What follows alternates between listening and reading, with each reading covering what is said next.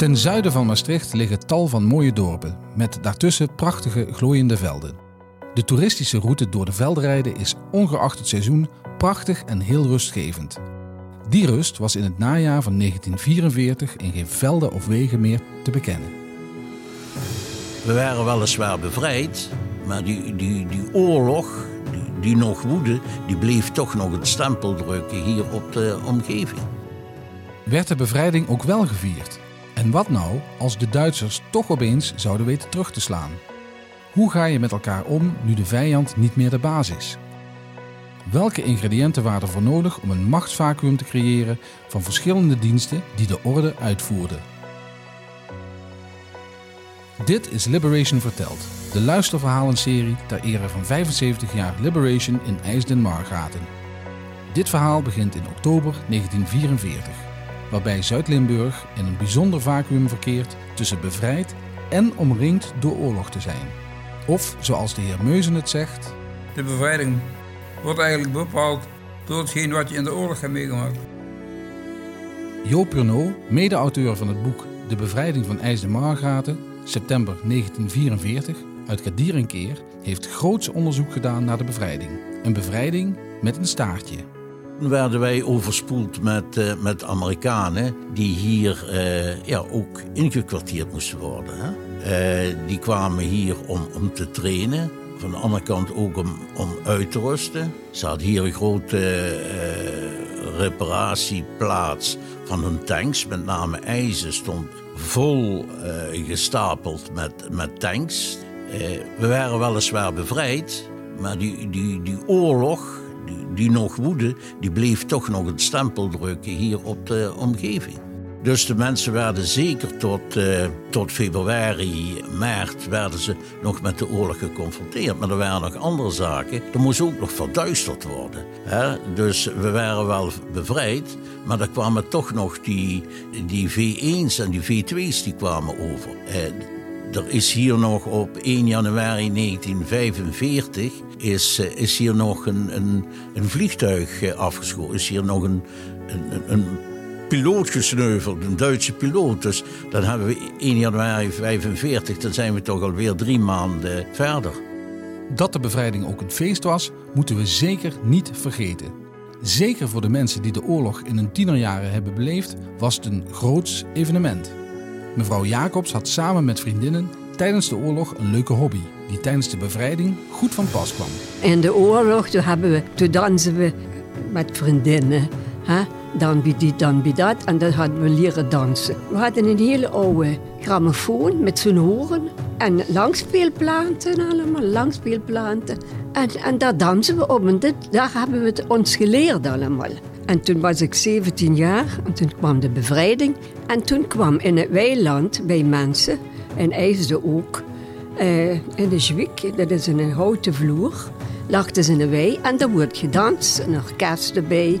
En toen mocht ik voor de eerste keer naar de ballen. Hoe anders zijn de ervaringen in diezelfde periode voor de heer Jansen, die opgroeide in Venlo, waar de bevrijding hard bevochten werd, maar nog op zich liet wachten.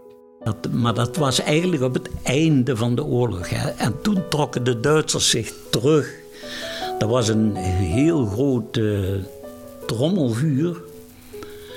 En toen zijn de Engelsen opgeschoven tot aan de westoever van de Maas. En wij zaten aan de oostkant bij de Duitsers. En ik herinner me nog dat er s'avonds wel eens geschoten werd. Zo'n mitrailleur ging er dan af bij ons in de buurt. En één keer lag er een plas bloed en een Engelse helm op straat. Op de Hertog was dat. En toen was er dus een Engelse patrouille geweest op vijandig gebied. En die hadden zich onder elkaar getroffen en die hebben zich beschoten. En uh, wij lagen in die tijd sliepen we in de kelder. Want er was, uh, er was zoveel granaatvuur in het begin. Totdat die eh, Duitsers waren teruggedrongen. En voor dat gebeurde waren er, is er dertien keer een bombardement geweest van een stuk of zes Lancaster bommenwerpers die kwamen bijna iedere dag achter elkaar die brug bombarderen. Om die Duitsers die teruggang te verhinderen. Maar ze gooiden er meestal naast. En bij een van die bombardementen eh, zat ik bij mijn opa, die woonde op het Maas Schriksel. Uh, die waren daar geëvacueerd, die moesten daar weg. En die waren een tijd weg en die mochten nog een keer terug om dekens en matrassen te halen. En toen ben ik meegegaan om mee te helpen. We hadden zo'n karretje waar we alles op deden.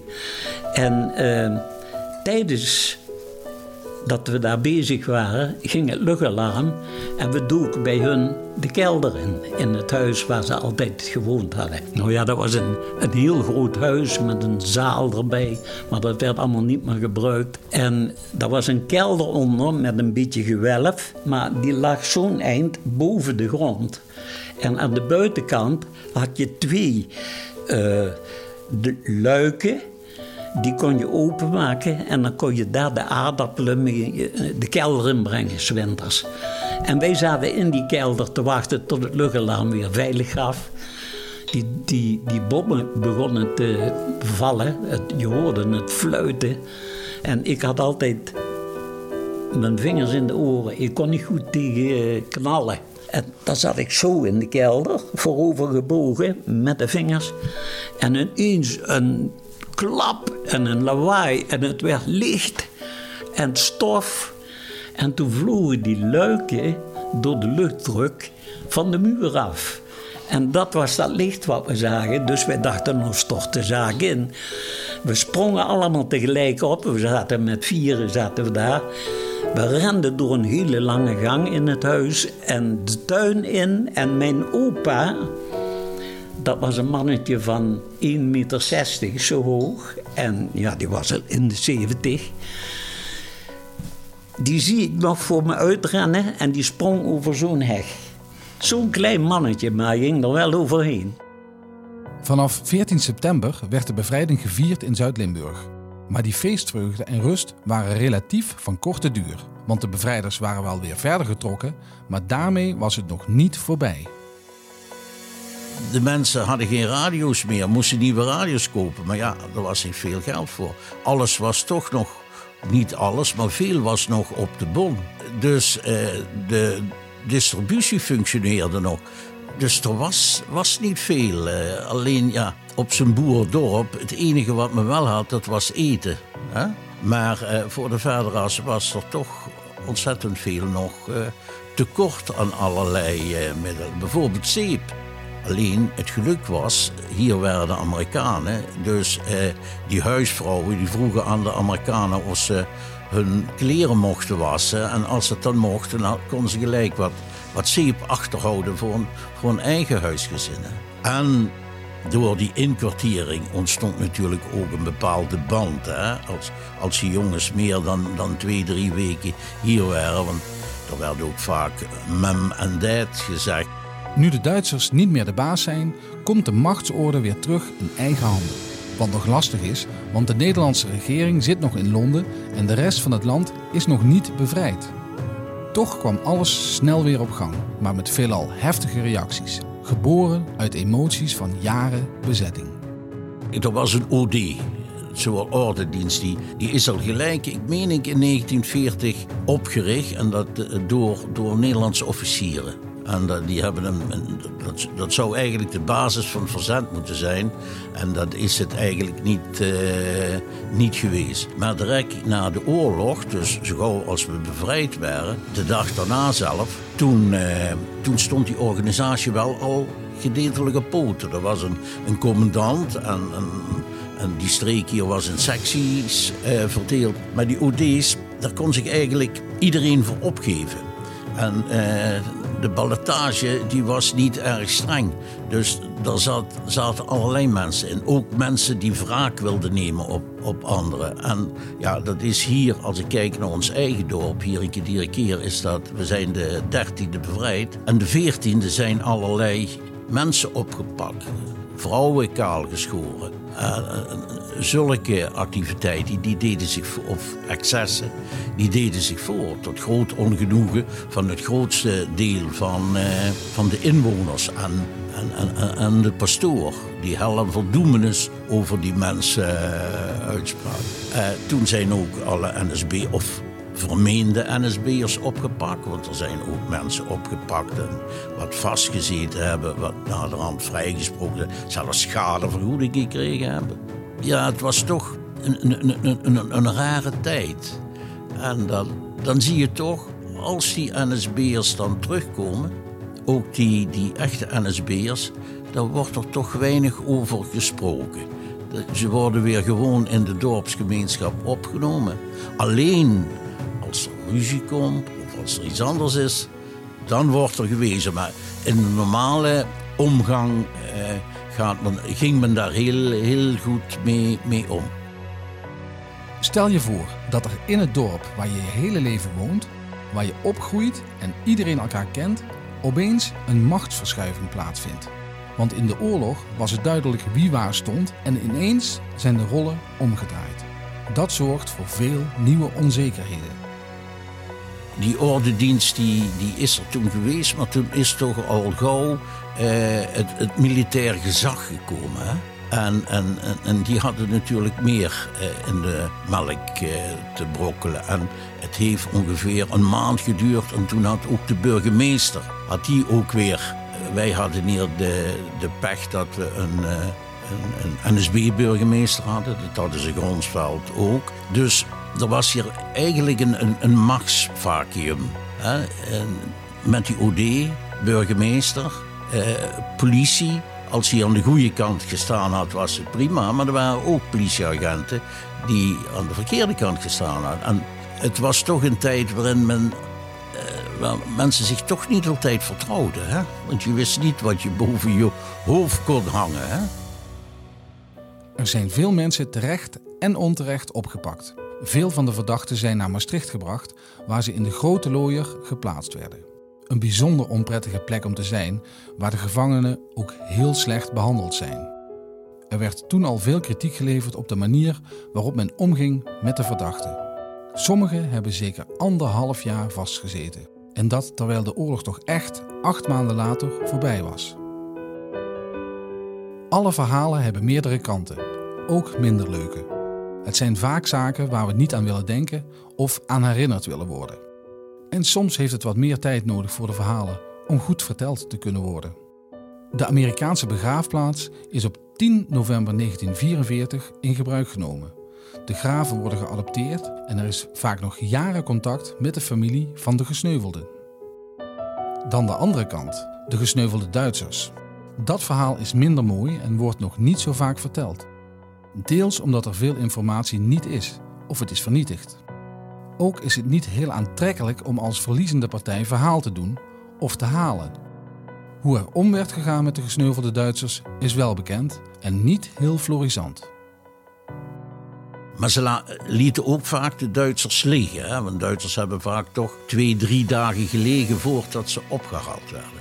Hier werden ze opgehaald door de OD, die schartelden dan wat NSB'ers en die moesten dan eh, de dode Duitsers hadden twee hooiwagens en daar werden die dan eh, mee opgeladen. En dat ging, dat ging er niet zo zachtzinnig aan toe, ondanks dat het uh, uh, gesneuvelden waren. Want in, in Rijkold bijvoorbeeld, een dorpje, daar protesteerden de inwoners tegen de manier waarop de OD'ers met de gesneuvelde Duitsers omgingen. Dus dat, eh, dat wil toch nog wel wat zeggen. Hè?